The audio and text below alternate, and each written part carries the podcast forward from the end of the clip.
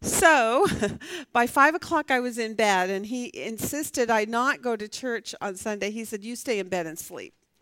So I thought, Well, okay, fine. I wasn't terribly, but it was okay because I got up in the, when I did get up later that morning, I got up, I went for my walk, I listened to my teaching tapes, so I got my sermon, all of my own, on our subject, and that was really nice. And I got my walk in, and which also consequently meant last night I was done a little bit earlier than I normally would be. So I was in bed by two last night. So that's good. That's for me is awesome.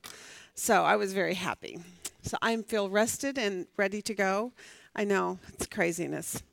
It's, but once we get through chapter six, then it's going to be a, a nice little routine again for a little while. So I just got to get through this part here.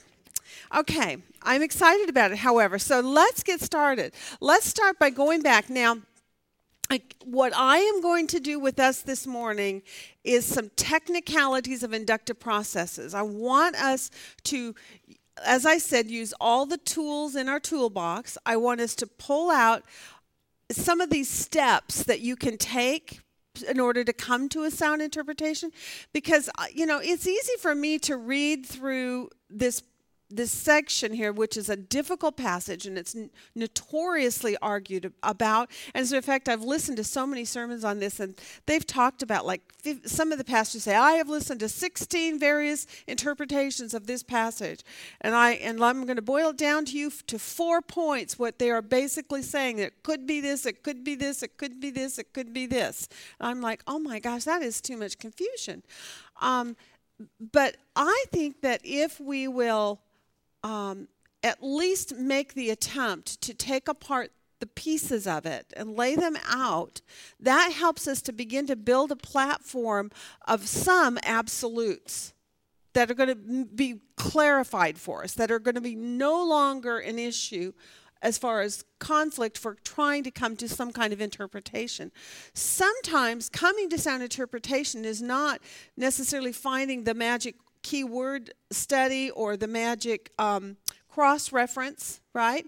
But sometimes it's a matter of eliminating what it cannot be so that you can then focus to say, then what does it mean?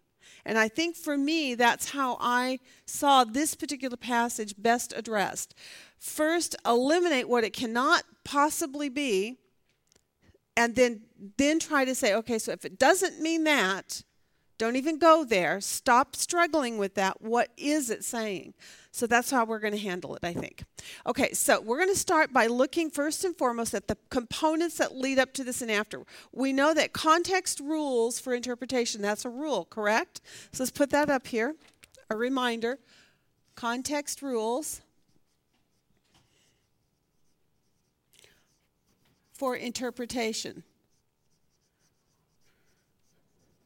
Okay, that's the first number number 1 rule. The second rule is you never violate your known doctrines, right?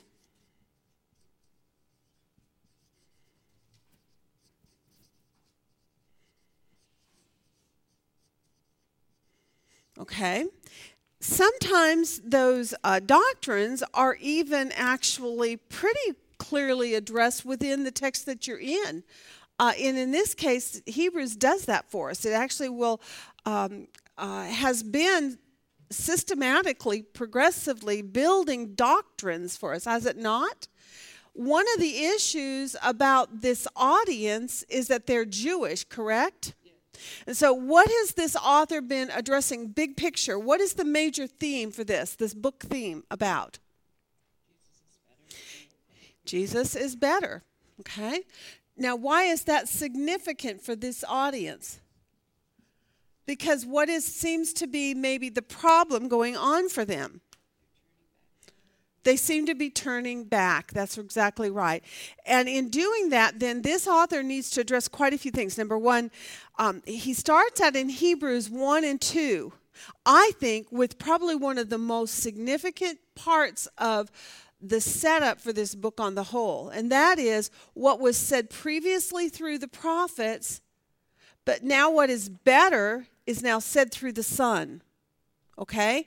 And we see that actually peek its little head out almost repeatedly as you move through each chapter. So in chapter 1, the first one is he is better, but who is and who is he better than? Better than angels. Now, why is he better than angels?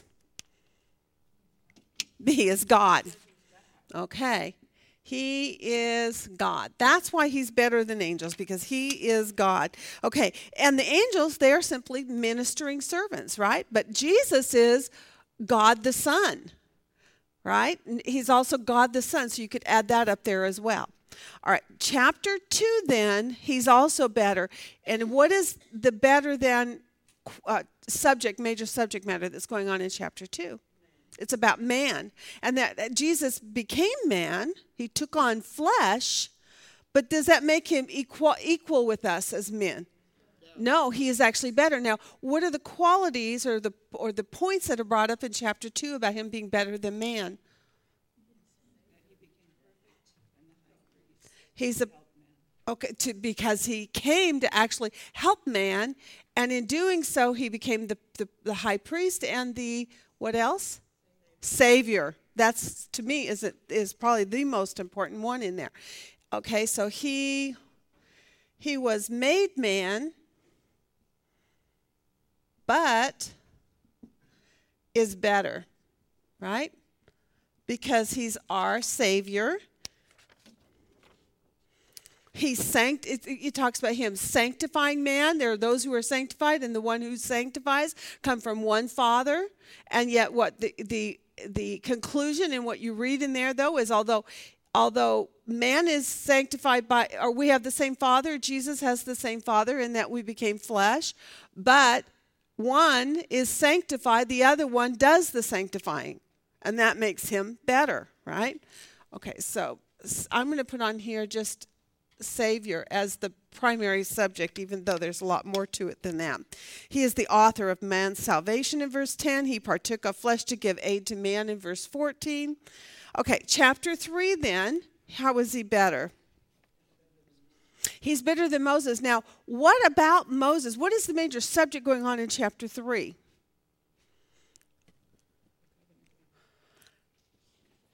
How about look in verse 1? Starts out talking about what subject? A heavenly calling. And in regards to Moses, when he says he's better than Moses, how is the heavenly calling of Jesus uh, shown to be better than that of the calling that Moses gave when he was here? First of all, he's a servant and Jesus is a son, but what about the message of the calling? Jesus is as a heavenly calling, but what was Moses's? Verse 5, look in verse 5 of chapter 3. There you go. He gave the testimony of those things which were going to occur later. So, in other words, he's, he spoke prophetically of the Christ who was going to come. His message was of something that was coming. But when Jesus came, what was it? I'm here. It's the calling of God.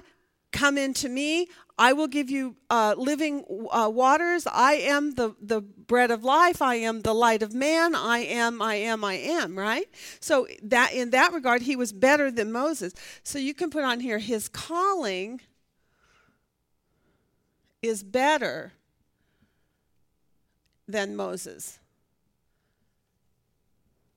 Than Moses' calling, if you want to bring it on. Moses was a servant, Jesus is a son.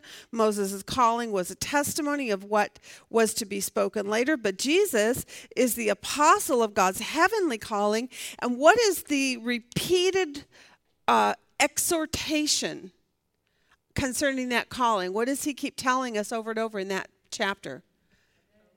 Obey it and hear it. Hear his calling and obey it. Very good. Excellent.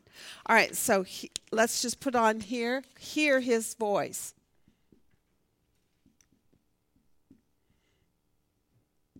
Okay. That would be Jesus' voice. Okay, chapter 4 then. Now this is all of this is being said, Father, you, to you guys to kind of build the foundation of how this author is setting these people up so that when we get into chapter 5 and 6, we can see what is going on here, that he has to make this pause, okay? Now, in chapter 4, what do we see? He's better than.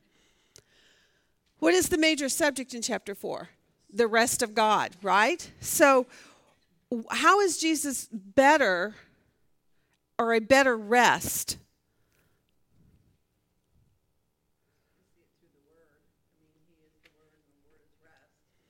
What kind of rest were were the Jews holding on to for them religiously? Sabbath. A Sabbath rest and the land of rest. So those two subjects come up in chapter 4 and what this uh, flow of thought here with this author is that there is actually a better rest than that. You guys had the land of rest, you guys had the Sabbath rest, but there remains, therefore, for you a better rest, and that is Jesus. And that, after all, was the actual rest of God to begin with. He says, if Joshua had given them rest, David would not have spoken of another day after that. In other words, the land rest, it was just a picture, right? That was given to them for teaching. The Sabbath was also an elementary teaching, it was a picture.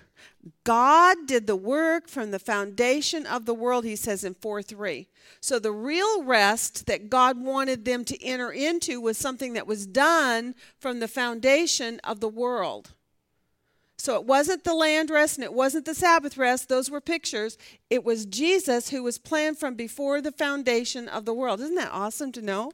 That that was the real rest that God wanted them to have. So Jesus is a better rest. You only had the picture previously. Now you have the true rest, the promised rest of God, and that's Jesus. It's provided how? How is rest, the true rest of God, provided for them? By through salvation and it's a gift right? It's a, in other words by grace. That's another significant point in here because if you don't understand that the rest of god which is salvation is by grace when you hit chapter 6 there's going to be a problem okay? So you have to say here it's a better rest it's by grace and it's provided by god so that's why in those two pictures, like the Sabbath rest, why did they celebrate the Sabbath? What was the point? Because God did all the work and rested on the seventh day. They were to recognize that God did it all, and therefore they were to rest. So that picture was given to them early on in, his, in their history to teach them that God did it. The work is done by God, and I'm to recognize that and rest on the Sabbath. That's the point of that.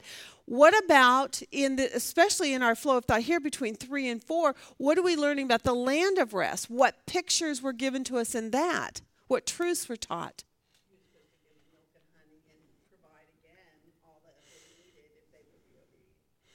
if they would be obedient. So, in that particular picture, how do you enter into rest?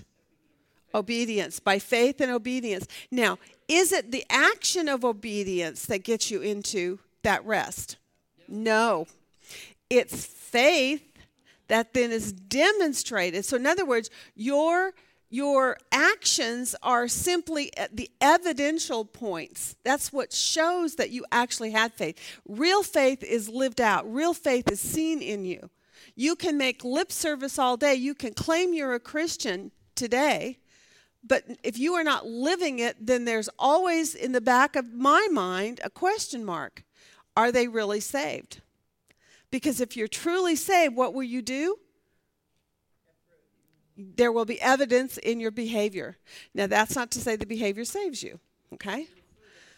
That's right. So, chapter 5 is Jesus is a better rest. Oh, chapter 4. I'm sorry. Chapter 5. Jesus is. Oh, okay. So now let's go to 5. Okay, you're right. I already put it up there. Sorry. Okay, Jesus is a better rest in chapter 4. It's by grace that was provided by God. Okay? And it's and by the by way, let's just put it up there. Provided by God, which was what? Jesus himself. So Jesus is the rest of God. Not the land and not the Sabbath day, but Jesus. Jesus is the Sabbath rest that God wanted us to have. He is the land rest He wanted us to have. Okay. Chapter 5 now. Another better than. Jesus is better than what? What, what subject now comes up in 5? The high priesthood comes up, right? And he's concerning the high priesthood. What seems to be the major emphasis of importance in that subject? That that it is a designation it's a calling it's an appointment and that if it's not appointed if it's not called if you're not called and if it's not designated for you to be the high priest then what if you take or assume those roles as high priest what did we learn last week God, you could die. The earth could open and swallow you alive into Sheol, right? That's what we learned by our research. We saw then that when God chose the, the line of Aaron he chose him out of out of which family line? The Levites. Now this is interesting because when Jesus is called our great high priest to a Jewish thinking man or woman at that time, how would that be possibly a problem?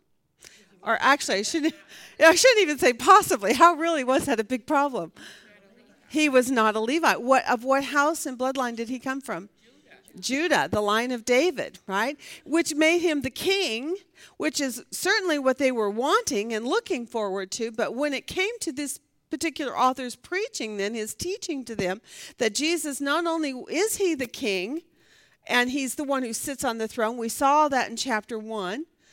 But now he's saying, but he's also your high priest, right? According to the order of Melchizedek. Now, what happens once he makes this statement? What is he what starts happening then at the end of chapter 5? He starts with a rebuke. He said, "Now wait a minute. You know what? I have a lot to say about this this this uh, understanding about Jesus being designated your high priest according to the order of Melchizedek. But what does he say about these people concerning what he wants to tell them? You guys are dull of hearing. And, and because you're dull of hearing, then he starts to identify them as being what? So he lots of contrast. You're an infant, not what? What's the contrast? Not mature. So something has happened with these people that they came into faith, but they remained infants. Boy, oh boy, we could talk about that one for a while. How many do you know in your life who are claiming to be believers today? Because we want to make this relevant to today as well. It, this does not just apply to the Jewish situation of this particular text, but this has an application for our lives today as well. When a person comes into faith, they make all the right verbal claims concerning who Christ is, but then they cease to do anything beyond that.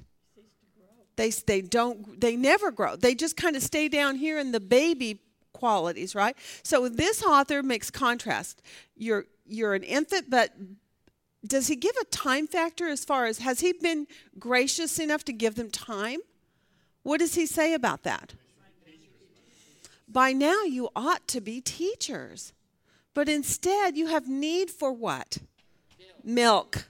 We're back to sticking a bottle in the mouth of a full grown uh, person who should be mature enough in their faith and mature enough in their knowledge of the Word of God that they should be able to handle what He's going to tell them about the order of Melchizedek. Um, conversations all the time when you when you enter into a conversation with some with someone have you guys found experiences where you've started to talk to them about something and you can see that the lights are on and nobody's home and you're like, okay, so how do I how do I even go into this conversation with a person when I just see these these stares into the like the deer staring into the headlights of a car, and they're kind of looking at you like, oh boy, you've lost me, because they don't know enough about their own faith to connect dots, so they can't follow your conversation with you. That's what this author has done. He's hit a subject that is a difficult one to handle particularly if you're of a mindset of the Jew who understands the Levitical system and that it's only through the bloodline of Aaron that the that that he, high priest is designated, and he they understand their history about if uh, someone should assume to step into that role. We saw uh, uh, one of the kings, who was it, King. Um, Uzziah, who decided he would usurp that role and take on that. And what did God do to Uzziah? He had leprosy for the rest of his life. Now, this is interesting because he's, he taught us, he showed us already in a, pre, or she, Kay had us look at a previous passage where those who came up against Aaron and Moses, uh, defying them concerning this this order that had been established, which is the priesthood, they were not happy with the fact that they could not qualify. Who do you think you are, Moses? Do you think you're better than us? Well, who was the one that had designated? God. So the real defiance was against God and his authority, right? Concerning God's design role in all this. And so we'd already seen that people could die. But with Uzziah, now what have we seen? Leprosy that could hang on your whole life. Does this make you think of a verse in 1 Corinthians chapter 11 about those who go to the Lord's Supper in an unworthy manner? And what does he say about some people who do that? Some are weak, some are sick, and some have fallen asleep. Now, the falling asleep is what? Death, physical death, right? It doesn't mean loss of salvation, does it? No, of course not. We would any of us ever jump to that conclusion? No, because you're no, because you're reading this passage and you're saying he's talking to believers they're coming to the Lord's Supper. They're mad at their brother or their sister in Christ. They're not treating them in a in a worthy manner. They're eating and leaving some out. Basically, it's unkindness, right? And in and in covenant, understanding of covenant is an understanding that you have a, a responsibility toward one another right? And so if you go to the lord's supper and you don't don't consider your brother or sister you're getting you're getting full and drunk basically while they're starving and without and you're not considering that they should have a portion of this and be brought in. And also if there are if there are um, disagreements between you and them that have, are unresolved. This is also unkindness. It's un um, covenant like. And so he's saying, some of you, because of this, because of this attitude, because of this sin and its persistence, and not only that, but you have the gall to come before God at the Lord's Supper and not have resolved these problems. And you think you're entitled to come before the Lord as his child, to participate in that and yet and yet not be actively responsible in your relationship with those others who are brothers and sisters in Christ? He's saying there is discipline that can happen. Not rejection from God, but discipline from God. And he says, therefore, some are weak, some are sick, and some have fallen asleep. So with Uzziah, we saw he got sick. God God brought, yes, a bad one, leprosy, which, by the way, what did that leprosy do for him? It made him unclean, and what could he never again do? Go into that very temple that he was desecrating by his action. He absolutely. So I mean, if you just that one storyline, if you blend all that together, you begin to already see glimpses of what's going on here in this particular chapter. We see that he is saying to them, he says, "Look, you have you are in a relationship with God, and if if if I come to you then and I began to um, see in you things that are un- unchristlike, unchristian-like, uncovenant, new covenant-like, and you hold on to those, would you not expect the Lord to discipline?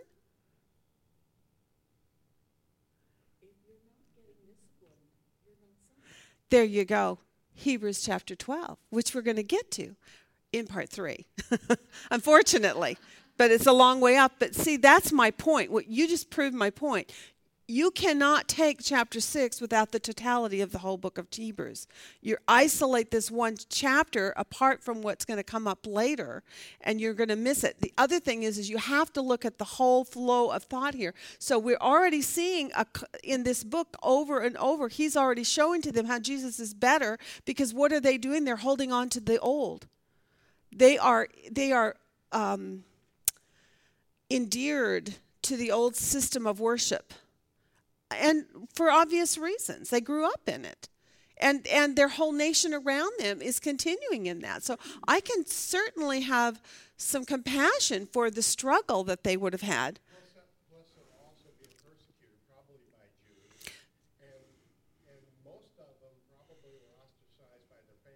Absolutely. And I can tell you, I saw this firsthand for myself um, when I lived in Turkey, where there were Turkish believers who came into faith, and their family literally would beat them up, throw every piece of their belongings, their clothing, or whatever out the front door, and they were on the streets. And their family and their and their community that they had been affiliated, where they got all their support, would would totally turn their backs on them. So in in Judaism, someone who would not participate in the Jewish system would very quickly become, quote, unclean. And therefore, what? Ostracized. Even if emotionally the family wasn't angry with them for turning their back on the faith system that they had always embraced, um, there was the simple facts about the idea of cleanliness that because in Christ we receive our cleanliness where and how? Through his blood, through faith. It's not an external thing, it's an internal thing, right? But they, the Jews of, of their family and their and of their community that they're still living amongst are are still living in the external duties, which is exactly why this author is having to go through systematically and say, look, Jesus is better, Jesus is better, Jesus is better. Yes.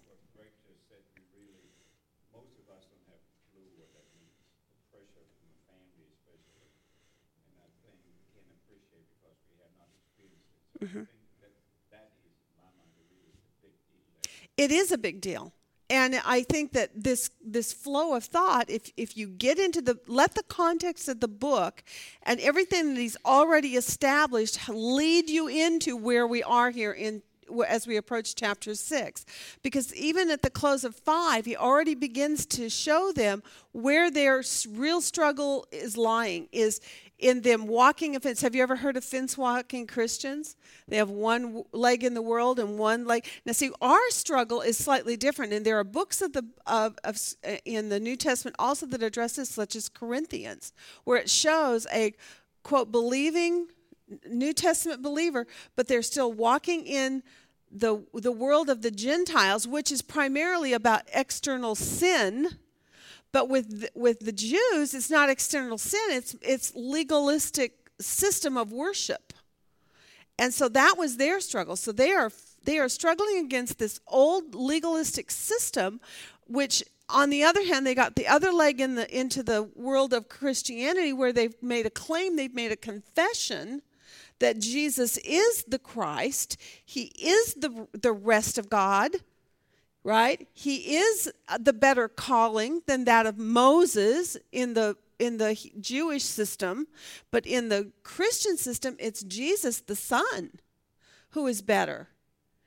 And that's a better heavenly calling. And it's something we are to now according to chapter 6 verses 1 and 2 to do what concerning it? Press in press on, move on, mature, right? Move out of the old and move fully into the new. Stop walking the fence. That's what he's trying to tell them to do. So in chapter 5, our major thing is he is a better designated high priest, but now he gets to this subject with them about the designated high priesthood and how Jesus qualifies for it, and he sees them looking at him like a deer does into the headlights of a car. And they, they, they are clueless. And they are clueless because why? they didn't obviously fully understand the fundamentals. They're back into those, and when they talk about these elementary teachings, we're going to talk about that in a minute. But what obviously what that doesn't mean is is a, is any kind of a real understanding about Jesus, because he's having to teach them about Jesus, how he's better than that old system. Okay, so he is a better designated high priest. Better than who? Better than better than eh, the Aaron system because but he is not chosen in the, in this the way of the old system either. Actually, he's chosen in the exact same way but yet precursors it the Aaronic priesthood, right? Because the Aaronic priesthood was designated by God. He laid down the system and the order of it. He's the one who picked Aaron out to be his high priest. He is the one who says, This is my man for this job, right? Um, but now he's this author is going to introduce to them the fact that there was a calling for the son the Christ who was to come to be a designated high priest according to the order of Melchizedek. And then all of a sudden he stops and says, Oh boy, I think I just stepped into a subject you guys are not going to be able to follow me on because you've not yet ag- agreed with all of this. How, do I, how does he know they haven't really agreed? Although they, they're giving the lip service, how does he know they have not really agreed with all of this yet? Because they're still living in the old. They got one leg in one side of the fence and one leg on the other. They're not they're they're making verbal claims to it. They've made a confession. They have they are partakers of the Holy Spirit. They are um, um, those who are embracing that Jesus is the one who came, but yet they're not fully living it. So he is seeing them having this torn heart. All right, so that kind of sets us up. So um, he says, however, he makes a pause. Let's put on this pause because you are dull of hearing. So he has to make a pause starting in chapter 5, and it starts in verse, um, hold on. Start at the end, stops in ver- 11 to 14. 11, and then he goes all the way to 6, really chapter 8, or verse 8 rather, 6 8, where then he will he will after that in verse 9 pick back up on the teaching qualities again. But he's going to make a pause here in the middle because he's going to address the fact that he can see that they are dull of hearing that by this time they should have already actually learned all this thoroughly fully embraced it and being living in it. And how does he know if they've embraced it? Because they should be living in it, but they're not. Okay? Boy, do we know Christians like that who make a claim that they are Christian? They even show up to church.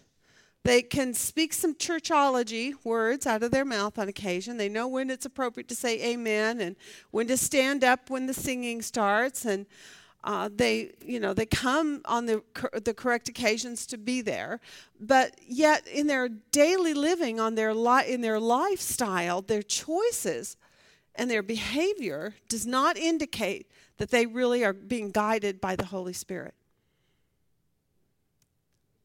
So this is where we can see a real relationship to understanding of a lot of this. So now, okay, so with that set as your context for lead in, that there's a struggle, right? Walking the fence struggle.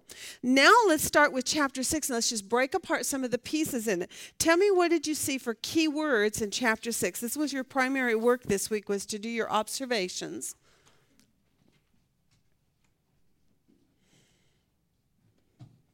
So tell me what the key words are in chapter 6. Okay, the elementary teachings. And this is, I think, an important part of it. It says it's elementary teachings, but then there's there's a qualifier for it that follows it. Uh, no, go, go, back and look at the phrasing of it again. The, elementary teachings about what? About the Christ. Did you catch that? Elementary teachings about the Christ. Okay, so that's one of the subjects that comes up. Maturity, and it's contrasted with something that they have done, right? Or th- that they're potentially are uh, going to do.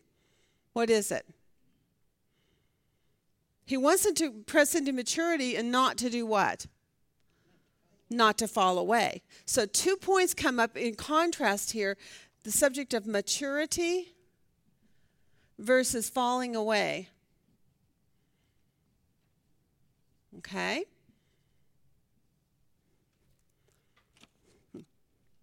You, it says, press on to maturity, and then it speaks of those who have fallen away. What else do we have for keywords? Repentance, that's a good one. And Kay had us do a word study on that. What did you discover about that word repentance? A change of mind. So it's interesting. He speaks about them uh, um, not laying again a foundation of repentance from dead works. Now, what are the works that are being spoken of? We did a lot of homework on that. What, are the, what did you come to see about the works? Okay, maybe works that we would try, do to try to save ourselves by. Okay, and what would that be in contrast to then? Faith, and what other work? There's another work that is actually directly con- con- contrasted to. Go back to chapter 4 about the rest of God. Why are we able to rest? Because wh- who did the work? God did the work. So, what is the work of God? Christ himself, what Christ did, the, and the plan that was laid from before the foundation of the world. So there's a contrast here between your works and also speaking about elementary works that are contrasted then with the true works. So again, actually what we can begin to see here is there's again this struggle of something that's better than. There, there's something that's better than your works. There's whose work? God's work that he did that's by grace. And so there's your there is a contrast there that's really presented when you speak about the elementary teachings. It's actually a contrast statement here. All right? What else?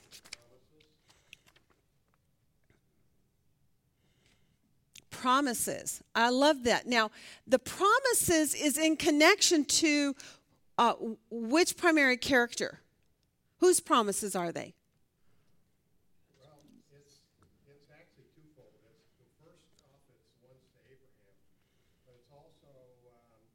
But who gave it to Abraham? God did. So it's God's promises to Abraham and God's promises.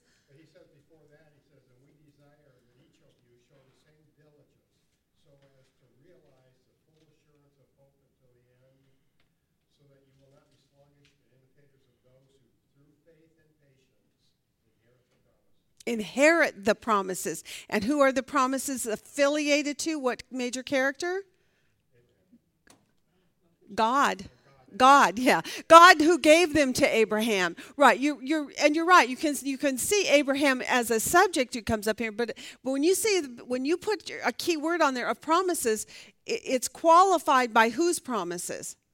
Because that's who the hope is in, and that's where the assurance comes. If it was Abraham giving me a promise, I could question it because Abraham's simply a man. But this is talking about the promises of God. So God's promises that's your major that's your major subject there okay? God's promises. And well an oath and that, that goes on then to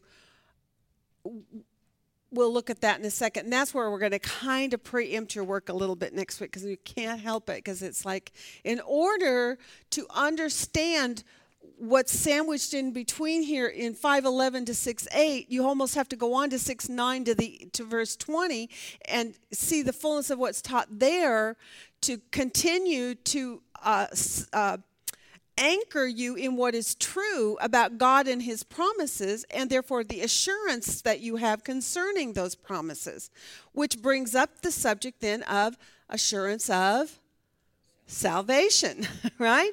Which which for many people who look in those uh, verses, uh, in chapter 6, verses 3 to 8, they look at those and, and say that this is teaching that you can lose salvation. And yet to me when you go when you move on forward in the rest of the chapter, he picks up starting in verse 9 all the way to the end in 20 and he gives you what? Assurance. I actually wrote it on my page because I thought, "Oh my gosh, this is like interesting how this is sandwiched in between. Um, one of the I was John Piper. I was listening to. He was one one of the other people I listened to this week, and he was saying, "Remember, you cannot take a passage like this, which is obscure and difficult to understand, and pluck it out. You have to look what came before and what follows." What came before and what follows for you guys. I'm looking at it backwards, right? So, what came before is all of this. What follows is is starts in chapter in, in chapter uh, six, verse uh, eight and nine, right in there, in nine, I guess it is, and it goes all the way. Or it is in eight. Five. I'm in the wrong chapter. Hold on. Oh, it's in my hand. I couldn't find my sheet. Okay, it's in verse 9. So it's in chapter 6, verse 9, all the way to verse 20 of chapter 6, then, is the, what's on the other side of that piece of meat. You got a little piece of meat in between that's obscure, and what's on each side of it is the bread of life. That was my own little God inspired moment there. Do you like that? Oh my gosh, thank you, Lord bread of life on each side, and in the middle is an obscure passage that we have to try to unravel. Okay, so I love that. I'm going to, write that down. okay, words. Elementary teachings about the Christ. Maturity, fallen, repentance, works, God's promises, and his oath are, are all key words that show up. What else? Do, is there any others? There you go. Now, and all of those which, let's see, where's my, where's my marker. I laid it down somewhere. It's buried. Here it is. It got underneath everything. Sorry. Okay. Okay, so this one, this particular word where you said hope, okay, and then you also said what? Assurance. Now, when you see see the word hope, it is also qualified by all kinds of adjectives that describe the kind of hope that it is, correct? One of those words is the word assurance, that it's a hope with assurance. What else how else is it described? Give me some of the other synonyms that you see in that text. I have like 7. Pardon?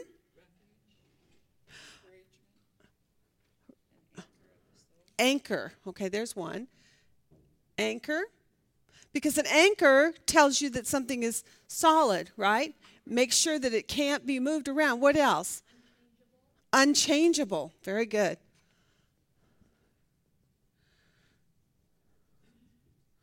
All right. I don't know about you guys, but I marked them all in pink. Look at how many pink spots I've got on my page. There are that many synonyms to this word assurance in this particular passage full assurance in verse 11, right? In verse 14, God says about concerning this hope that He's going to bless them with what does He say that He will do? Surely I will bless you. Surely I will, right? Multiply you. So the word sure or surely.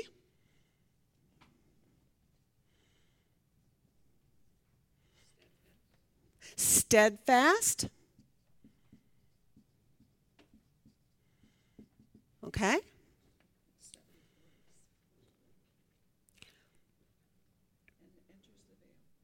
It enters within the veil. So there it goes to explain a, a, visually what God does to show us that we have this assurance that it's forever. It's steadfast, it's sure, it's an anchor. He says in verse 18 about it um, two things that it's unchangeable and uh, one of you in the back i don't know who but somebody said it was the the unchangeableness right but in, in that, because it's an unchangeable, he says about it uh, concerning God what? Impossible for God to lie about it. I love that. Impossible to lie about it. God will not lie about that. He has not, he will not. And then he goes on to explain how that's uh, um, explained. Um, let me look here. How about strong encouragement? Would you say that's also gives you, in other words, uh, that same idea?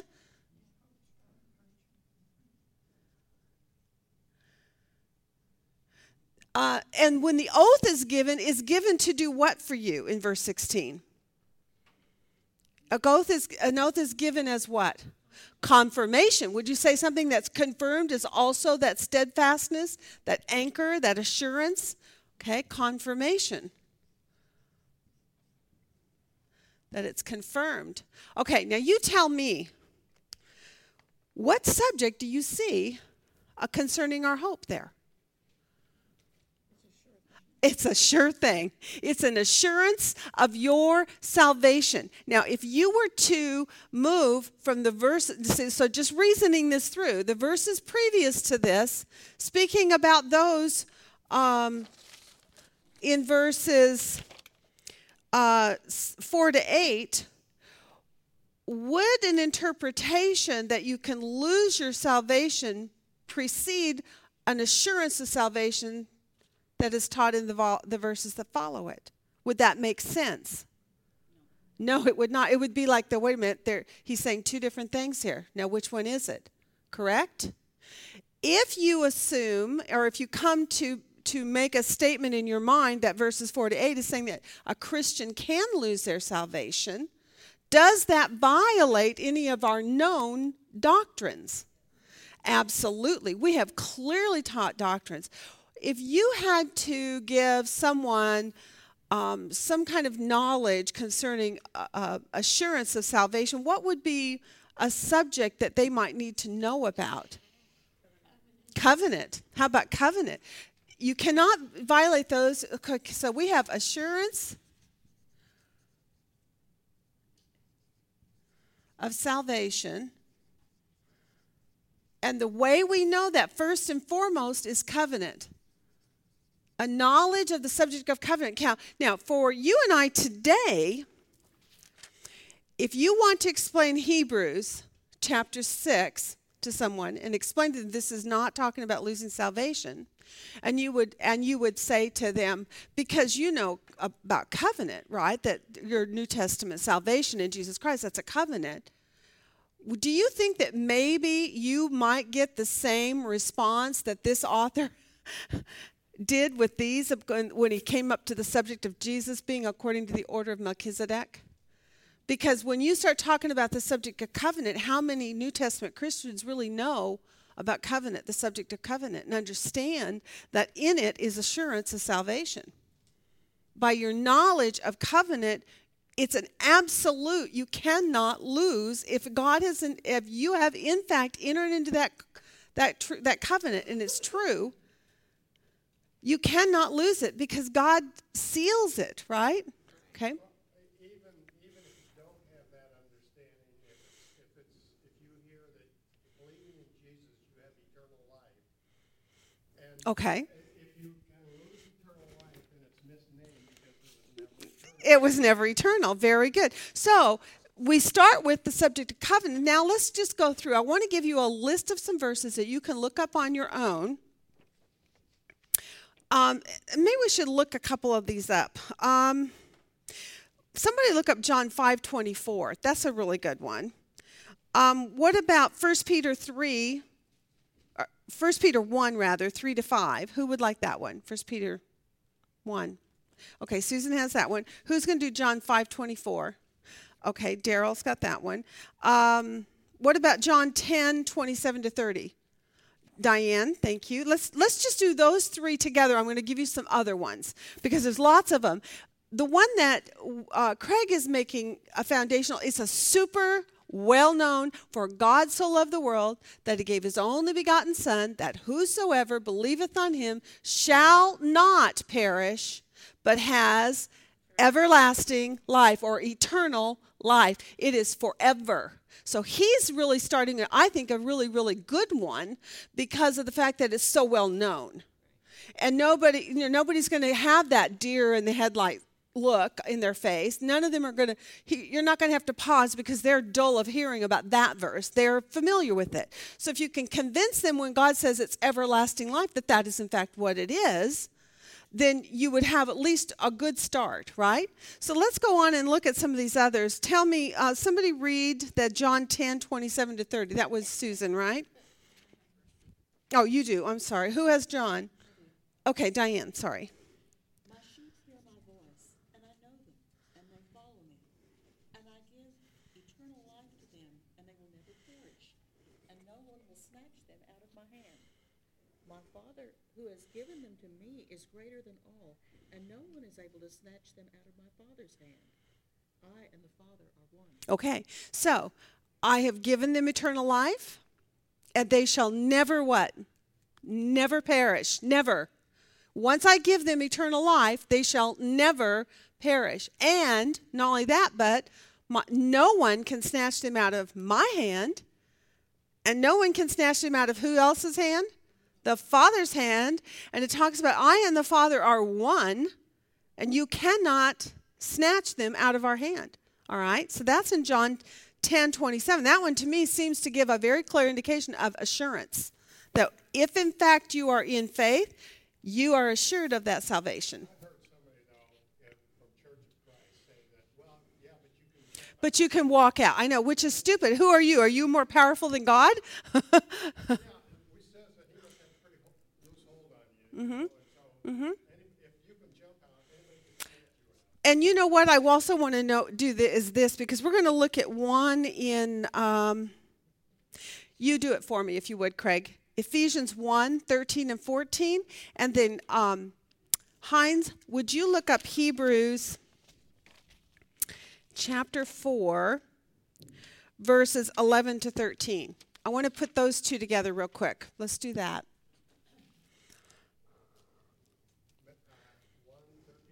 Yeah. In him you also, after, after listening to the message of truth, the gospel of your salvation, having also believed, you were sealed in him with the Holy Spirit of promise, who is given as a pledge of our inheritance, with a view to the redemption of God's own possession, to the praise of his glory. Wow.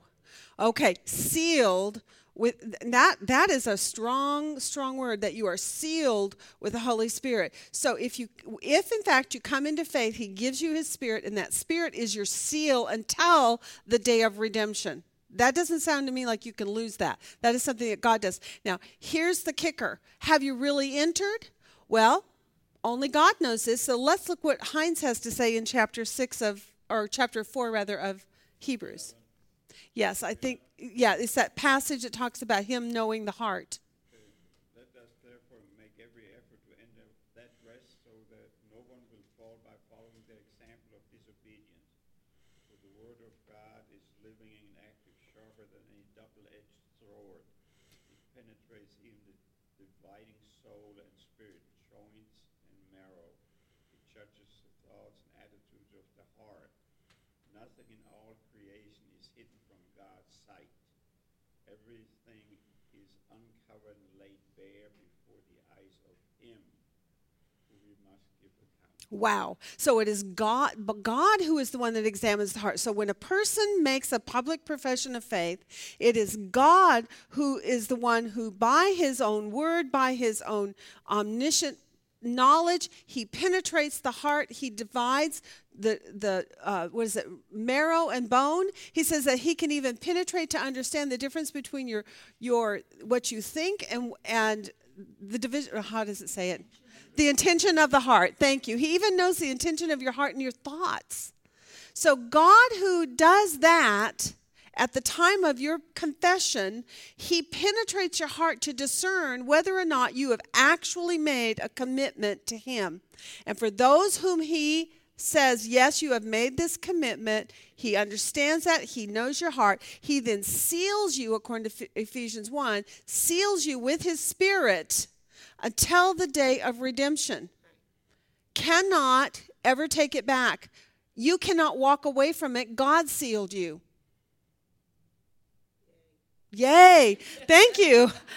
Absolutely. Yes, Daryl. asked the Holy Spirit about that, um, being sealed with the Spirit. He gave me an example like a king's insignia. Yes, that's exactly right. He prints our human spirit with God's Spirit. And you know what? That's really that's really cool. I like that. The idea of that. So, but but that is the whole point. And the point is in in the understanding of the biblical times of all these writings, the idea of that which is sealed until the day of redemption is an understood an absolute, which is why in chapter 6 you see concerning this hope that it is an anchor for your soul, that, that you have full assurance. It is steadfast. It's God's word is unchangeable. It is sure. You God will surely bless you. God will surely multiply you. He has promised. It's impossible for God to lie. It is a strong encour- encouragement, and He sealed all of these promises concerning your salvation with an oath. And in making an oath, He puts to rest any arguments about it, any disputes. They're done. They're they're put away. Talk about strong, strong teaching on assurance of salvation. This cannot be what follows a statement that says you can lose it. It, it does not fit the context. Yes. I think part of our problem in the world we live in that we don't have a clue really what covenant means. That's exactly right. Oh. Heinz. There's nothing to talk about. No, you're absolutely. This is exactly what this author came up against. In his situation, he came up with against the problem of them not understanding the teaching about the order of Melchizedek and the uh, the ancient writings that they should have been familiar with, but they weren't. So he has to make a pause and say, "Look, you guys are dull of hearing. You haven't left those elementary things. You're supposed to be pressing on to this that Jesus is better and." There were pictures given to you there were examples given to you there were there were old testament prophets who god spoke through the prophets in those old days now he's speaking to us through the son you need to move on to what is being spoken to you in the son Yeah, overall, I get the impression he's saying, you who are thinking about going and back and worshiping Yep. the, you believers who are Yes. about going back and worshiping for, you know, for whatever reason persecution, Mm-hmm. so you be accepted by your family or whatever. Don't do it. It's worse than you think. Not only that but it is dangerous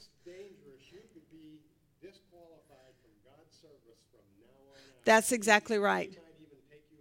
That's exactly right. Some are weak, some are sick, and some have fallen asleep. Why? Because they have disobeyed the fundamental principles of God's covenant that he that they are in with God.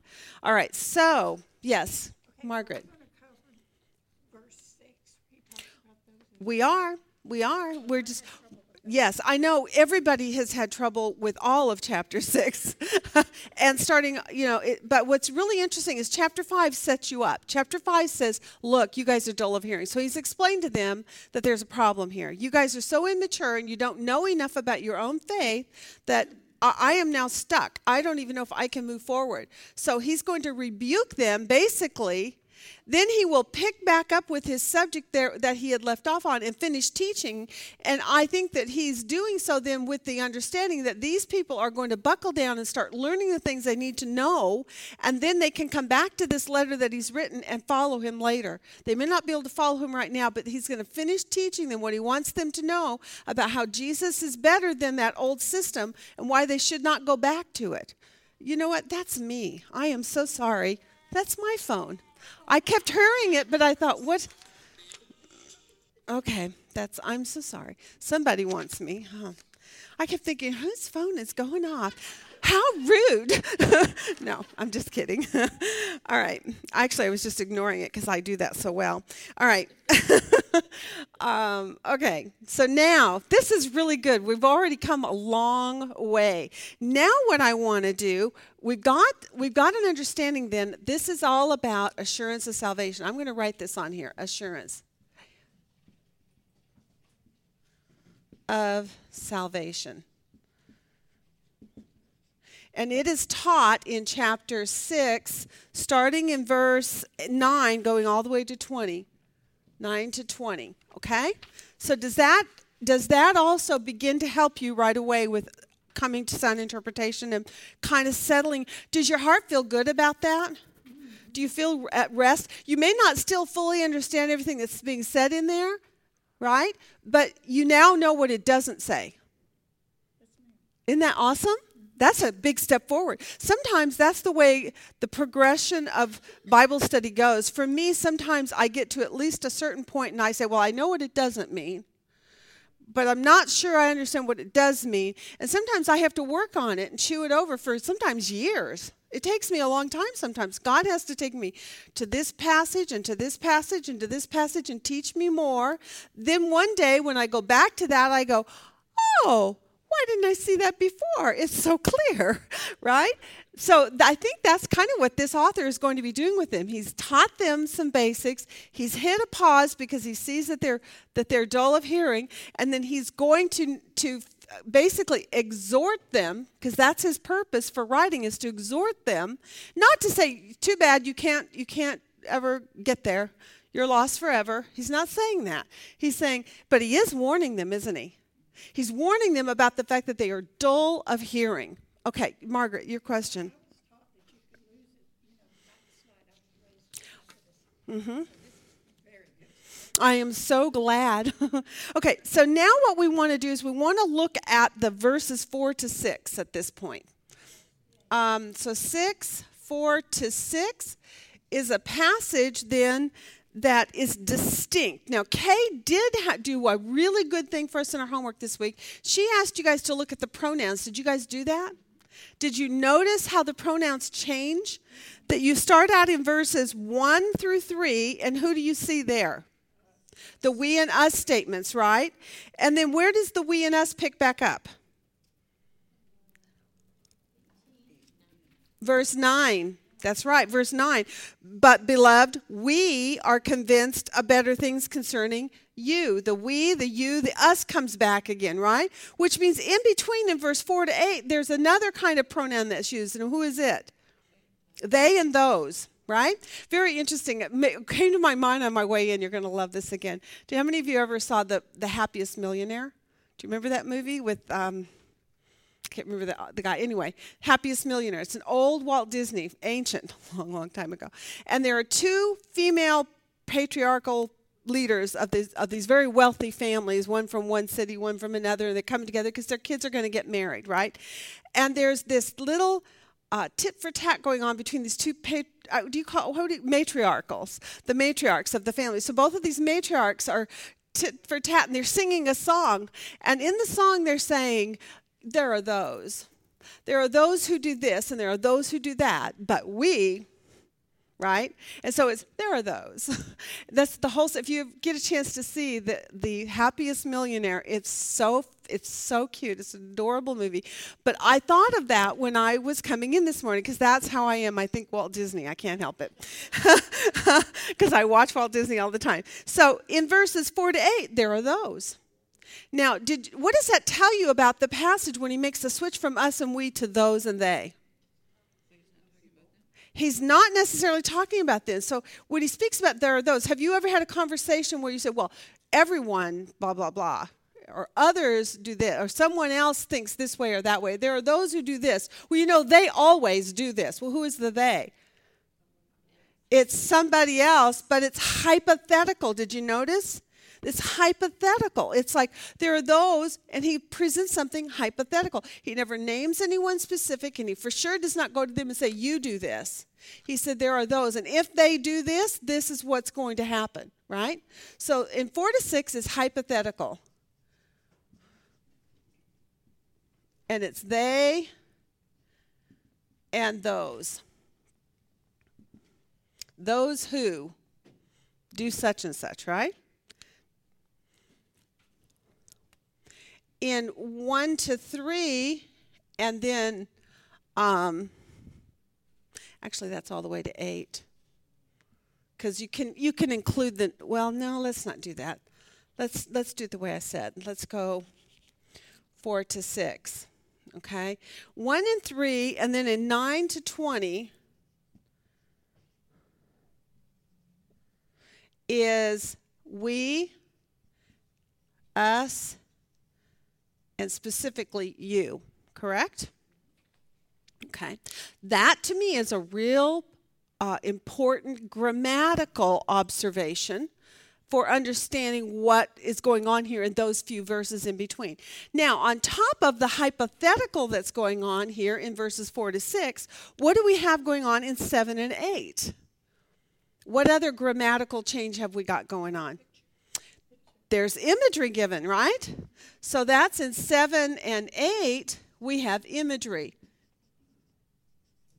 Now, we've talked about this before, but I just want to say it again to bring it to your mind. Whenever imagery is used, what is its function or purpose? It's something to make clear the other stuff. It's just like what we've had already so far in this book, where he keeps making quotes from the Old Testament. And the purpose of the quote is to enhance all what he has said before and those things which he will follow it with. And so he makes a quote to make a point, right? So again, here we have in verses 7 and 8 an imagery statement that makes a point. Now, in imagery, you cannot make direct. Um, draw total conclusion. What you're looking for is an overall point, one single point. It's an awful lot like a parable. In a parable, the reason for a parable is to teach a point, specific point. So you can't take every quality of a parable and, and make an application to every point of it, right? What you're looking for in, when you're looking at a parable is what is the major message that's being said here? Because this parable is being given to teach a point.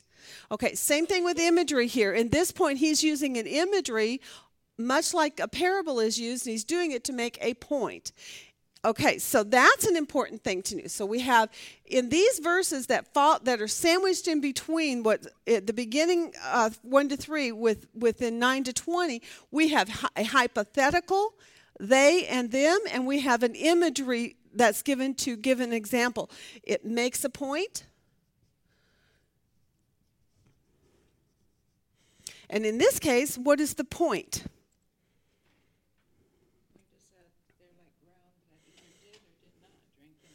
Okay, so it either. Well, okay, it's ground that drinks in the rain. So they both did drink in the rain, but what was the result of drinking in the rain? One gave useful visitation, and one did what? Gave thorns and thistles. And now, who is he speaking to again? The audience of these of this particular imagery, the Jews. And what do they know about uh, growing and farming and a lot. Would this be a super familiar kind of uh, uh, imagery to give to them? They would be like going, I get it totally. If they were growing crops on their land and they had sown seeds, and that particular land, all it did was grow up briars and thistles and thorns, what would that farmer do to that land to correct the problem? He would burn it off. And so, what is the point then about this imagery statement?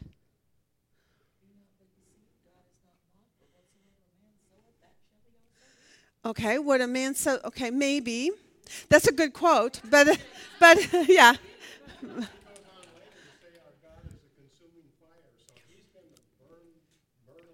There you go.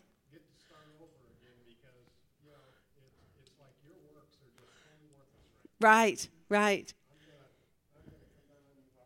Okay, so he is really saying to them that that ground when it receives rain. Now, where does the rain come from in this imagery? Obviously, from heaven, from God. And so God is raining on ground. Same rain, same God, same ground, but in the ground is production. And the productions are very different. In one, the person receives what? If it's good stuff that's grown, good veg- vegetation, a blessing from God. But if it produces thorns and thistles, cur- they is close to being cursed and it will be burned, right? Because they understand that bad land has to be burned up in order to make it good again. So they, it, so all, the, what is the lesson here then that's being taught? Is it be, is it teaching that someone is going to be burned, or is it teaching something else? I mean, what is it teaching? I think it's, it's, it's that the word that he's talking about Jesus and all of this is going to fall on both, um, everybody. And those that receive it are going to prosper like this, and those that don't receive it or half-hearted receive it will be burned because they didn't receive it. Mm, I, you're getting close. I think you are. I think you're approaching it. You're getting there close. Remember, you you don't want to make t- complete analogies to one group or another group, but the the the message is a bigger one than that. I think, Margaret. So pull back just a little bit further. The fact is then that God rains on the ground. Some of the ground produces vegetation, and if it does, if it's useful vegetation, then God blesses it. But if it's ground that produces thorns and thistles, then what does he do? He burns it. So the uh, the concept of burning things up then would be the idea of judgment, correct? So what is the big message here? The big picture message that God is going to do what to those who don't produce what they're supposed to? There'll be punishment or discipline of some kind, right? It's not necessarily speaking of a cursing unto death, although it could be. I mean, you could take it to because there are there scriptures that teach us that there are Christians who can sin a sin unto death. There is. There is absolutely. I've got tons of them listed for you if you are interested. Um, because I, well, I did. I, I gave myself a whole list of one, two, three, four, five, six. I have six demonstrations in Scripture where true Christians are turned over for for the. He says. Um, for the destruction of his flesh, so that his spirit may be saved in the day of judgment, in the day of the Lord, rather. So there are plenty of scriptures. Can anybody else think of a time when a true believer was put on their deathbed or was going to be put to death because of, of disobedience and because their lives were producing thorns and thistles? Moses is a great one. Do you guys remember when we did covenant, where we were te- being taught about the seriousness of covenant? What did we learn about that serious, the serious consequences of someone who breaks covenant with God? They can die. In the case of Moses, did he die? No, but he came this close. His wife finally, obviously, now that's an interesting story because in his case, obviously, his wife had some disagreements about the idea of circumcising his son, and but Moses listened to the wife rather than being the leader that he was supposed to be, and so God held him accountable. And then when she repented, God relented. Right? Okay. Yep. There you go, Ananias and Sapphira. They had lied to the church and consequently to God Himself. And then what did God do to them? Boom, killed them. Right. So, you know, we we see that's a very clear situation where God saw these believers acting in an unholy manner and boom, he kills them. Okay, and he does so because then the end result is what happens with the church after that? They feared God. that is exactly what God wanted. Can you imagine in this scenario here where these people, if they're trying to go back to the old system, how is what does he say in here about a person who does that in verse 6? They're going to be crucifying Christ all over again, right? And putting him to what? Public shame. Now, in the Old Testament, when Israel was living on their land and putting God to public shame, through all their various kinds of behaviors, what did God do? He did. He sent he sent fire to burn up the soil. He cleared them off the land and he burnt the whole thing. Burnt it to the ground and started all over, didn't he? He did so not to cast them into hell, but to do what? To teach them, to discipline them, to try to bring them back into right relationship, to re- bring them into repentance. Being That's exactly right. That's exactly right. This is not a picture of being sent to hell. This is a picture of judgment. That's all it was discipline. So I don't know about you guys, but I wrote on my section right here, four to eight, discipline.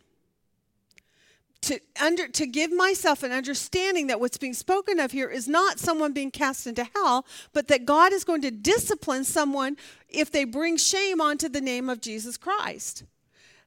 Does that put the fear of God in any of you? As Ananias and Sapphira were judged by God, and the result was the church feared the Lord. When you think about people like these who are in danger of turning back, in their case, to a, a sin which is so grievous that it's going to put Jesus to public shame, God is saying, Be careful. This is what he's telling us through this author. author. God could judge you. Yes? In fact, if they go back to the synagogue, they're actually aligning themselves with the people who crucified Christ. That's right. So they're basically saying that, hey, I'm, you know, they may not be thinking this in their mind, but they're saying to everybody else, I'm agreeing with these people who put Christ to death. Absolutely. How does this apply to you and I today then? Okay, well, obviously you and I are not going back to a Jewish temple, right? So we can't commit that sin. But is there anything in equivalent that we might do that would put us into the same scenario, the same kind of sin?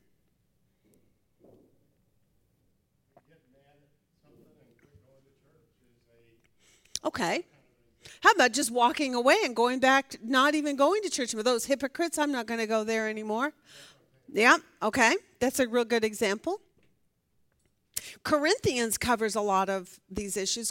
Um, I think there was one in, um, I'm not sure if I wrote it down. Yes, how about, let's go in there. 1 Corinthians 5, 1 to 13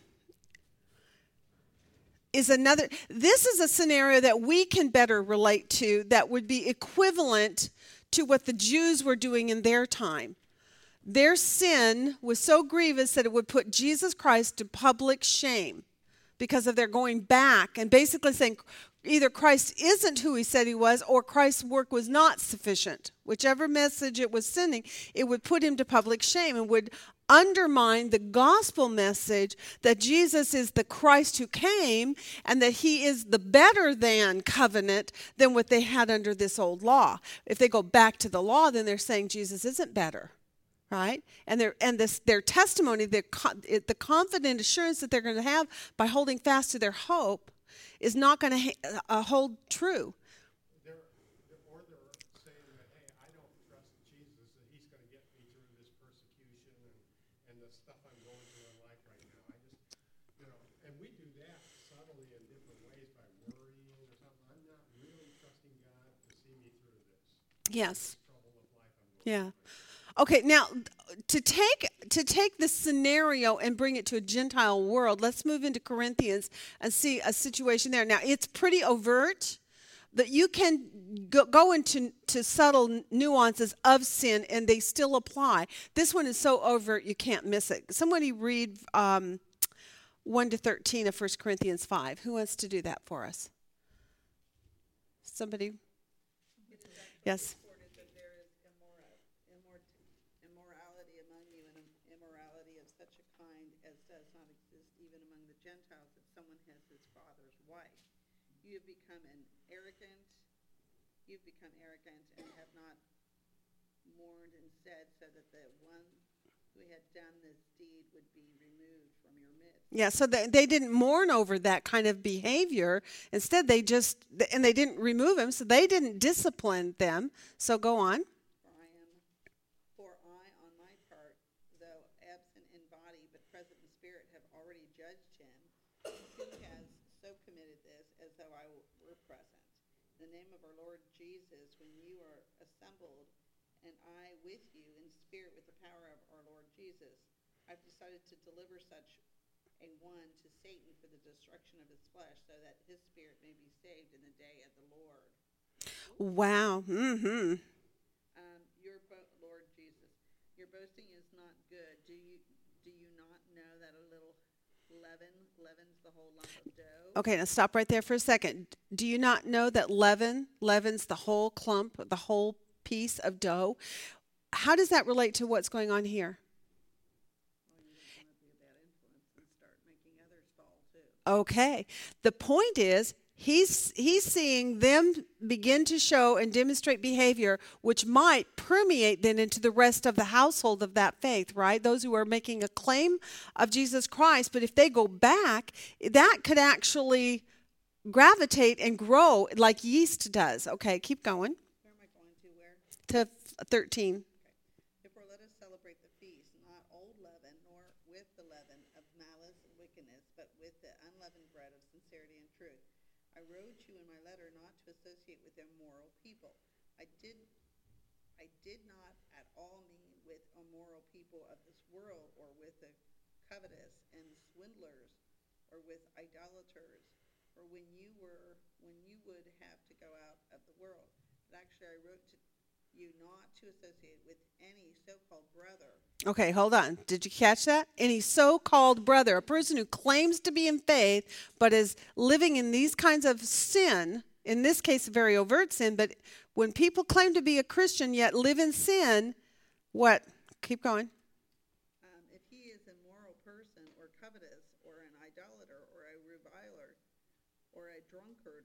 swindler, not even to eat with such a one. For what I, for what have I to do with judging outsiders? Do you not judge those who are within the church, but those who are outside God's judges removes the wicked man from among yourselves. Whoa, this is a beautiful passage. If I were you, I would write this cross reference right in next to Hebrews chapter 6, verses 4 to 6, and, and give yourself a New Testament uh, Gentile example of this kind of behavior and why it's so grievous. It can permeate, it can spread. And, it, and he's saying, Who are you that you say that you have this faith in Jesus and yet you're living like the world? the case of the, the Jews, back to our context, who are you to say that you have put your faith in the coming of the Christ, but now you're reverting back to those elementary things that taught about his coming? You're going back to the old system instead of moving into the new. And what is that going to do to the masses of Christians in there, potentially? It's like yeast that gets into the dough, it permeates the whole dough. And it can defile many, it can cause many to stumble. So, are you seeing kind of a relationship? It's pretty, sometimes a book like Hebrews is tough for us to make personal application because we're not Jewish and we don't have a temple and we're never going to go back and commit that specific crime. But there are New Testament writings, other books, particularly Corinthians, 1st and 2nd Corinthians in particular, but others also, that show us where we Gentiles also can fall back into our old way we fall back into our old sin and yet we make a claim to be in Christ. And this warning that's given here in verses 7 and 8 through imagery is watch out. If you, God is raining on you and if you're producing thorns and thistles, judgment can come. God will come in and he will consume with his holy fire all the dross, all the the wheats and thorns and thistles. Now, does that mean death? Maybe. Maybe. You could die. Some are weak, some are sick, and some have fallen asleep. 1 Corinthians 11, same book as this passage is given in. 1 Corinthians 11, he says, he says, don't come to the Lord's supper and defile it. Don't come and and and malign God's holy name. Don't make Jesus be a reproach among the nations, as, as Ezekiel taught. And in this case, he's saying, um, um, don't crucify to yourselves the Son of God and put him to open shame. Same thing. Okay? Woo-hoo. Those are some challenging words. Openly sinning like that, it makes the church look bad, and then other people you're witnessing to are, well, you know, he's. Right. That's exactly right. And if someone is looking at my life and seeing me live in an, in some way that is sinful enough that Jesus is actually put to shame, then it's really hard for them to put their faith and trust in anyone who claims to be a Christian. This is one of the stumbling blocks that people who are not yet in faith speak about often. Well, if that's the kind of a Christian Christians are, if that's the way it's going to be, I don't want to have anything to do with it. Susan.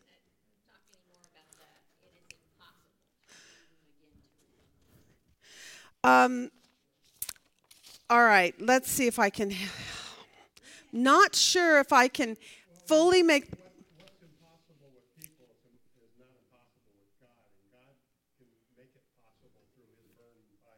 Absolutely. I think that's kind of the imagery there, is that, hey, they're not gonna easily come back and just start following the church, but This is really interesting because I also think that word "if God permits" ties into links into that.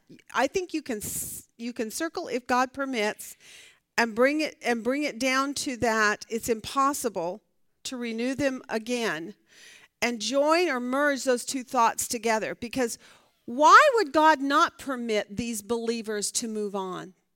not the hypothetical ones, but the true believers. What would prevent those who up here that he's saying, he actually concludes in nine, but we're convinced of better things concerning you and things that accompany salvation. So he's saying about verses four to eight, I don't believe that's true about you. I don't believe that's going to be true about you.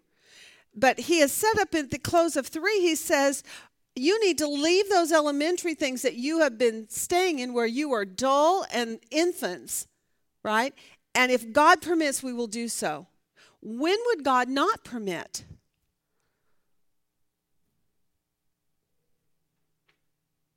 Good question. When would God not permit someone to move on? In the illustration given to us, in the hypothetical, what have these people done that makes it impossible for them, for God to permit it? Okay. Have any of us committed something that puts Jesus to shame, and yet we're still standing and living and breathing? Absolutely. So you're getting close. Okay. Good point. But let's okay, let's try another one. What about that word have fallen away? What is the inference in that statement there in that hypothetical? That they defected to the point that they were not going to undefect, right? That's what really is being stated in the hypothetical is their falling away is the kind of falling away where there will not be a repentance from that falling away. Right? And therefore and so it actually shows a willful defiance against allowing the Holy Spirit to turn them. Now, in the case of this audience, think about how this is unfolding here. He is speaking to them, they are those hypotheticals almost, in that they have they are very close to putting Jesus to open shame. They haven't quite approached it, but the issue is they're dancing between two sides of that fence, and this author is saying, and you are so dull because you should have matured by now and you haven't. But is he saying you can't? No, he's not, because what is his exhortation? He gives them an exhortation. He says in 511, his exhortation is that they do what? He wants them to repent, right? Repent and do what? Repent from what? Well, go. It's five eleven through fourteen. I'm sorry, and it actually goes all the way through. But what is he wanting them to repent from in five eleven to fourteen? Their dull heart. Okay, repent from your dull heart. And from infancy, right?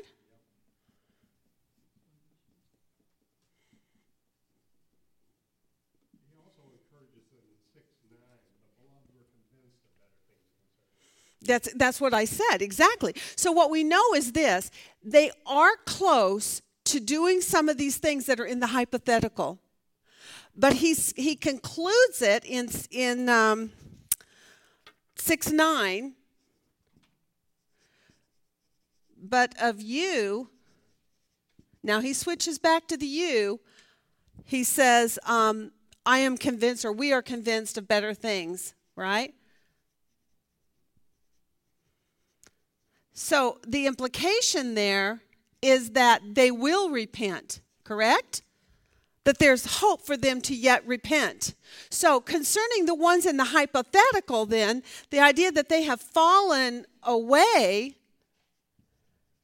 and they and they cannot be restored again tells you what about their kind of falling away will they yeah their falling away is the kind of falling away where they will not be disciplined they will not allow the Lord to bring them back around to a repentance. They have dug their heels in so strong. This falling away has fixed them in this, this um, deliberate disobedience that will not even listen to the, the exhortation or the disciplines like this author is giving to them. So he's really warning them. He says, Don't, in other words, don't not listen to me. I'm warning you I am believing better things of you, but if you're like these, it's impossible, and guess what's going to happen?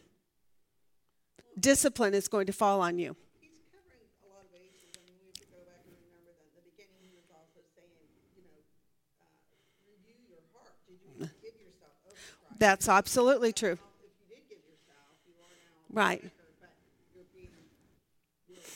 Right. if Yeah, he's already addressed the fact that he's not even sure if some of them really are or not because he says you only are if you're holding fast. And so if you're not holding fast, that means you, you probably aren't. Although he's not making a definitive judgment on them, he's just saying, look, the evidence is showing that you aren't because you're not living it. Yes. I went after that passage because it's very strange. And so, um, looking up in uh, Greek lexicon, um, dictionary, and also Bible, one of the things I found is that this passage about falling away is literally, the falling away actually refers to when they uh, return back to sacrificing and that in the temple. Yes. There is no sacrifice for them. That's what this is saying. Right. There is nothing for you if you turn from Christianity and go back. Yeah, what is there? And it's impossible. Yes. Yes. because Jesus is what this is all about. That's right. And if you're making a claim that Jesus is the Christ and he came and he is the once for all sacrifice, then ha- what is there for you? What can you go back to? There is no sacrifice for you. Right? If you come back then after doing that to You can't re-sacrifice No. That's right. Right. And so the impo- the impossible statement is really just saying, look, it's it's all impossible. The whole thing is so messed up that it's just an impossibility and it's and it can't happen. One of the pastors I listen to says you can't have a do-over. You don't get to start. He's, he talked about his students coming into his class, and they're moving along at a certain pace, and they kind of get stuck in a rut, and they've fallen by the wayside because they're not getting their homework done, and they're not doing really well.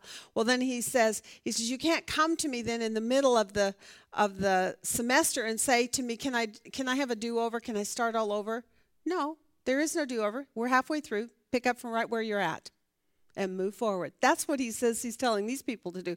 There is no do over. Don't go back to the old. You can't re crucify him. You can't get rebaptized. You can't get re, um, you know, if you have the baptism of the Holy Spirit, it is once for all. You are sealed until the day of redemption.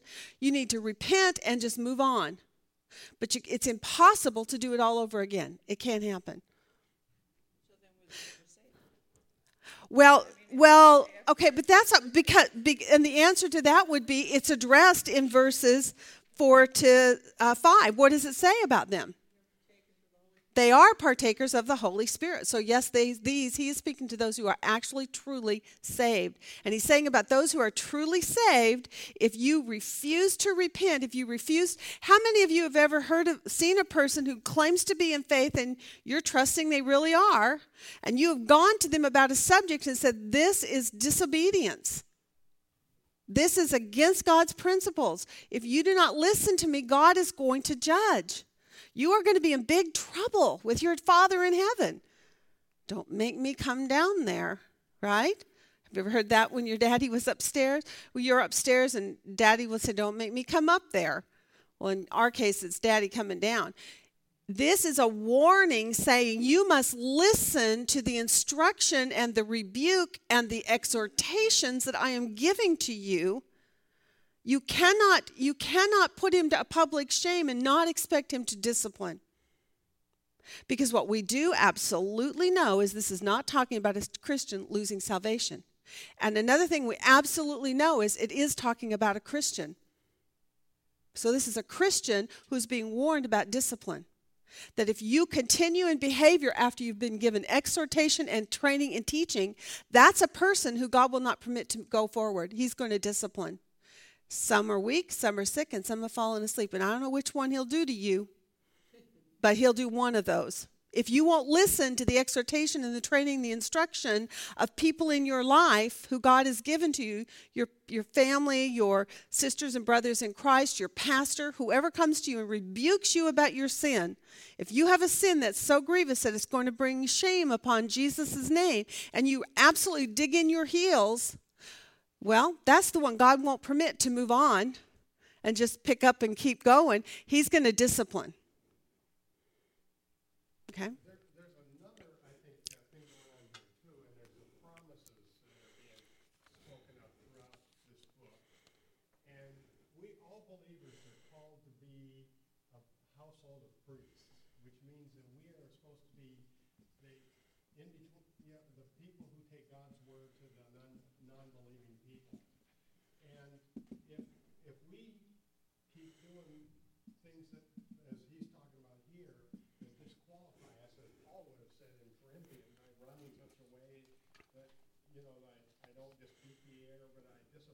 preached, I'm not disqualified. That's right. I think we're also got a message here that if you fall away in this way, you believers, you no longer are going to be part of the household of priests that, that bring the message of God to the people. You're going to be disqualified, as Paul said. Well, the disqualification there was for the rewards of of doing the works of God. So you you so reward and although the, quite honestly even though what you're saying is true Craig, it's not the subject matter that's here.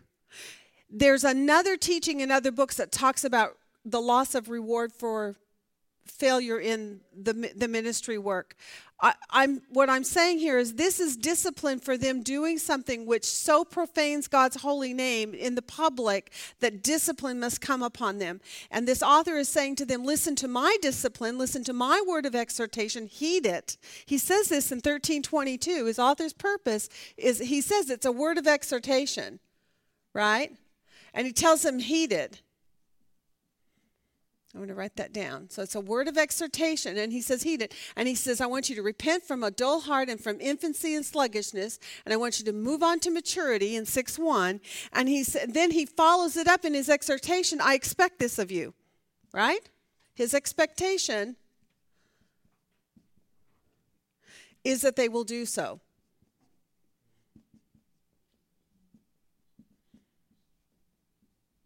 So, and that's in uh, 6 um, 9, okay? And then he, he has set up before, if God permits.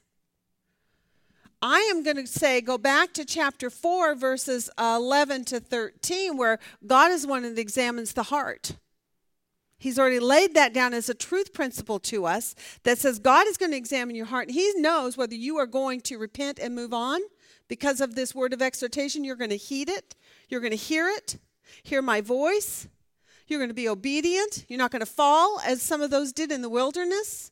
Now, not all those who fell in the wilderness were unbelievers. Some of them were actually believers, but they were in they were in willful defiance of God's word. That's what this is talking about. They, it's impossible to bring them back because they're in willful defiance. They have decided, I am not going to hear it. There are some people who do that. You talk to them about a specific sin, and they do not want to hear what you have to say about it.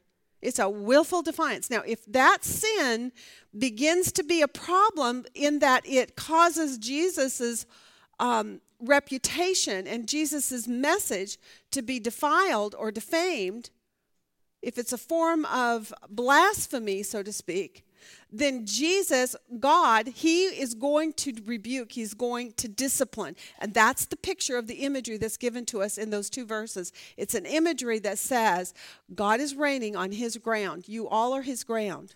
All of you. Every one of you are believers who have received the Holy Spirit. He says, But those of you who produce thorns and thistles, be careful, judgment can come. Is it making pretty good sense at this point? Okay. Uh, the impossibility of going back is, I think, it's determined by the heart of the individual. If their falling away is such of a nature that they are willfully defiant to hear any discipline from anyone, then God is going to step in and He will discipline. And He, knowing the heart, knows whether to make you sick, weak, or sick, or to make you fall asleep. He will determine that. There are plenty of examples in Scripture where God has done that, even taken life. But I can tell you this He prefers to discipline you gently. He prefers to maybe make you weak first. If that doesn't work, maybe to make you sick. And if that doesn't work, then He will bring you home. Some people have a sin that leads them unto death. Yes. If, if there's someone who uh, made a profession for Christ when they were young, went to church, did all sorts of things, uh, and now they're older, they say, all of that is bunk. I've tried Buddhism, I've tried everything else, and I don't believe in God.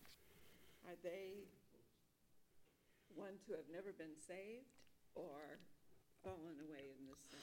Yes and yes, maybe and maybe, and we don't know, and God only knows. God only knows. When we say But I, evidence of their but faith tells whether they were really saved. Well, you know what? I do think that this author has actually already addressed that very problem back in chapter 3 when he said when he talks about those you are God's house if And he makes those two statements in chapter 3, verse 6 and 14. And he says, basically, examine your own heart because there's some of you, I don't even know if you've entered into the rest of God or not. Right? And so he actually says, I'm not sure there. And why does he say that? It's the same reason you're saying what you're, the scenario you just gave, because you're not sure. You're looking at their life and you're hearing the things come out of their mouth, and you're not sure. Right? You don't know, but God knows. Now, either they're not saved at all and they never were saved, or they're a Christian living in habitual sin, and where is the judgment? My guess would be they never were saved.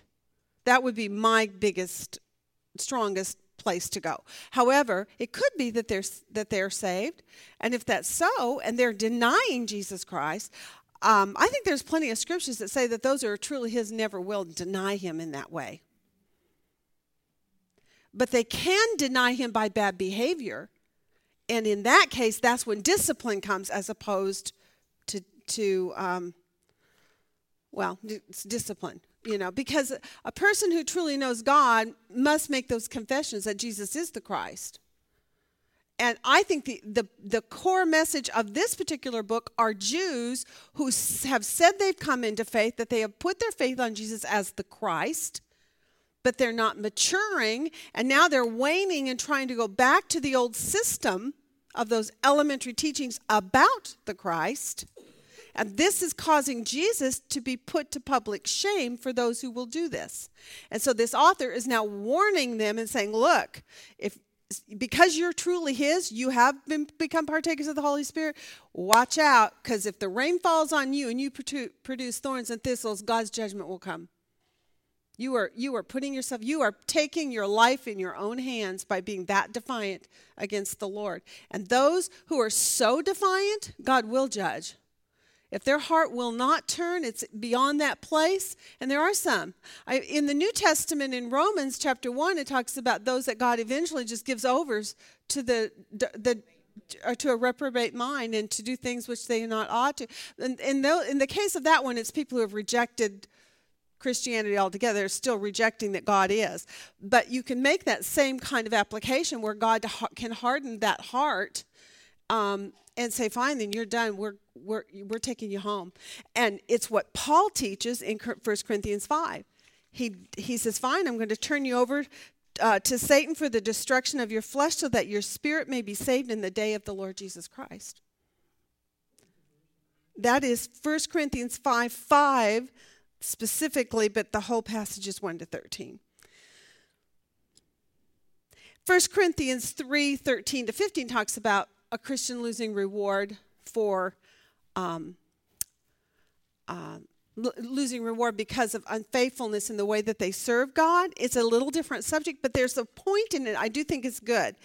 It says, If any man's work is burned up, he will suffer loss, but he himself will be saved. Why?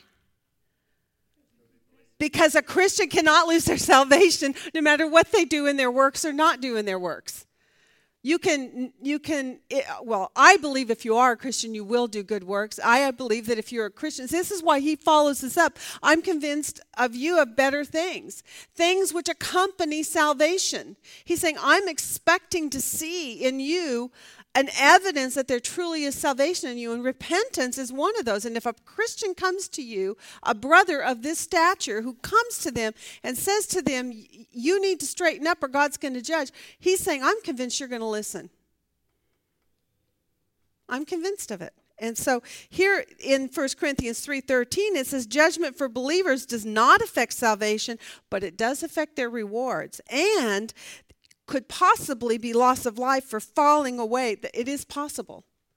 Falling away in the manner that these people have done, we can do also. Just because we don't have a temple doesn't mean we can't fall away in this manner. Our sin would not be the sin of going back to the temple work, it would be the sin of going back to our old life, our old way. Being self self independent instead of relying on God, being independent and away from the household of faith in a way which defiles God or, or profanes his name or shames him. And if we do that, watch out. So, this is really just a stern, stern warning. These verses in here are hypothetical and imagery. It's the they and those. It's the The few who are. But he's saying about them, I believe that I'm convinced you are going to listen to this message. And he gives them this exhortation. He says, Repent from your dull heart, from your infancy and sluggishness, and move on to maturity. I am expecting that you will do that if God permits. And when, when would God not permit? If your heart is so hardened that you won't listen, He might take your life, He might discipline you in some other fashion. He also brings up the determined factor in, in chapter five and fourteen, because I think he's trying to just on that whole umbrella of all of it, for all of us to have, be in the word enough, hopefully our eyes and ears will kind of know where a person lands. I mean, if we really get to see them, like I keep on thinking TV evangelists, some of them that are just, you know, so off the truth of God. It's all about bring me the money, I'm gonna do all these miracles and stuff like that, and you don't see them getting things Mm-hmm. hurt. But you kinda, I kinda look at it too, it's like, well, they're not of the fold, so God's not necessarily, They may not be, exactly. they're not, most likely aren't, and so again, our discerning heart. That's right. That's right. This really, this passage really opens up so many potential subjects out there for us to consider in the in the the process of walking the Christian life. The idea of rewards, the idea or lo- loss of rewards, and who is and who isn't, and discernment, and I mean, there's all kinds of subjects that come on. Let's go back now and do an outline. Then, now that we've kind of settled with what we think is going on in these verses, let's do an outline for chapter six of Hebrews so that you see the the paragraph divisions here. So you see in verses one to three is an exhortation for them to do what? He exhorts them to do what in verses 1 to 3? To press on to maturity, right? Because why? Well, the overall message here is that Jesus is better. What is he better than? Well, in verse in chapter 6 though. It's not about the angels in 6, it's about the what? Those elementary teachings about the Christ. So, it's um let's put it up here. Jesus is better than the elementary teachings about him. Right? The real thing is better than the picture, right? That's your major theme. So in 1 to 3, he says, So move on to maturity.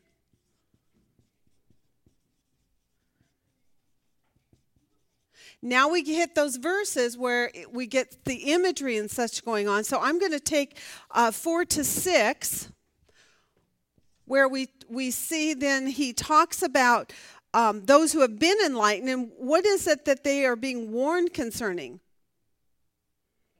That's right. Don't fall away, right? And he uses the hypothetical those who fall away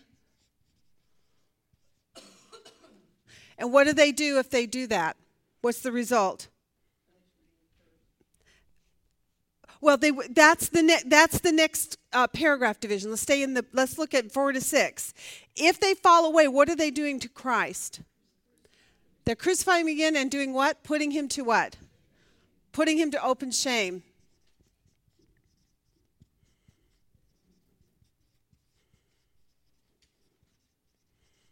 Okay, so that's four to six. Now, seven and eight. Then again, those, hypothetical, or imagery in this case, those who do fall away, what happens? They, they, they can be judged or can be disciplined. He says in this, he considers them to be, he, he gives an imagery of that they are like uh, worthless ground correct? The worthless, doesn't it say that? Worthless? Yeah. He says uh, it yields thorns and thistles. It is worthless. So they're compared to being worthless. Um, those who fall away are, and I put the word like in there because that's the imagery statement, like worthless ground. And there's a danger of being judged, right? Now we're back to, here he says, you you move on to maturity. Now we're back to the you again in 9 to 12. What does he say to them?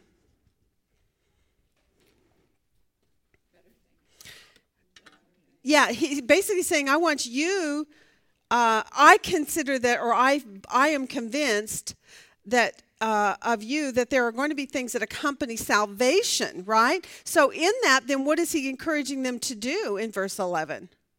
To show something, show diligence. So, you show diligence.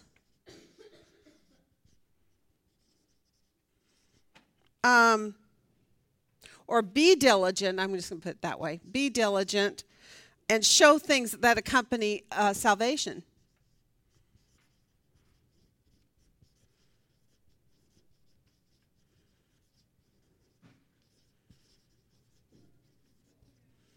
Okay, that's in 9 to 12. Now, 13 uh, to 15, he gives them another exhortation, and, it, and it's a reference about this subject of Abraham. Since God is surely going to bless you and surely going to multiply you, Abraham, and b- by uh, consequence, the rest of us who are in the faith of Abraham, what does he want us to, to do that Abraham did?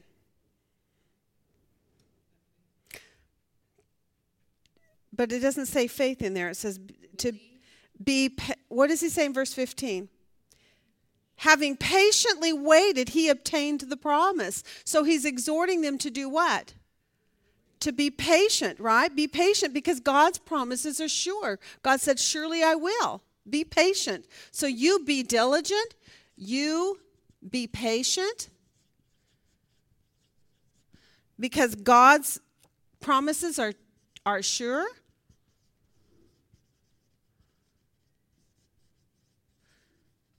So that's the confidence he's giving us in there. And now in 16 to 20, he tells them, You do what?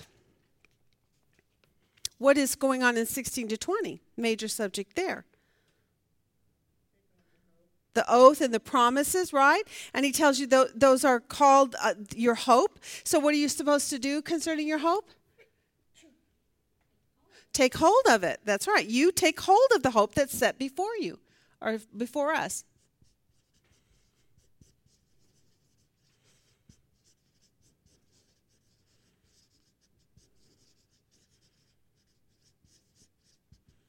All right. So that gives you an outline, flow of thought. Jesus is better than the elementary teachings about him. Now, we didn't get a chance today to talk about those elementary teachings and exactly what those are making reference to. Maybe we'll get a chance to dabble in it a little bit uh, next week um, because there's really a nice little list of some things that are foundational. Um, but, but the cl- clue there is it's about Christ.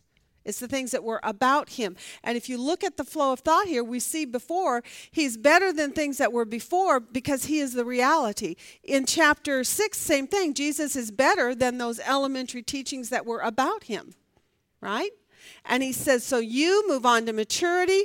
Those who fall away are putting him to open shame, and those who fall away are like worthless ground. You be diligent and show things that accompany salvation. You be patient because God's promises are sure. You, in 16 to 20, you take hold of the hope that is set before us. Nice outline, huh? You like it? Is, is anybody have any outstanding specific question that we can address very quickly? Anything?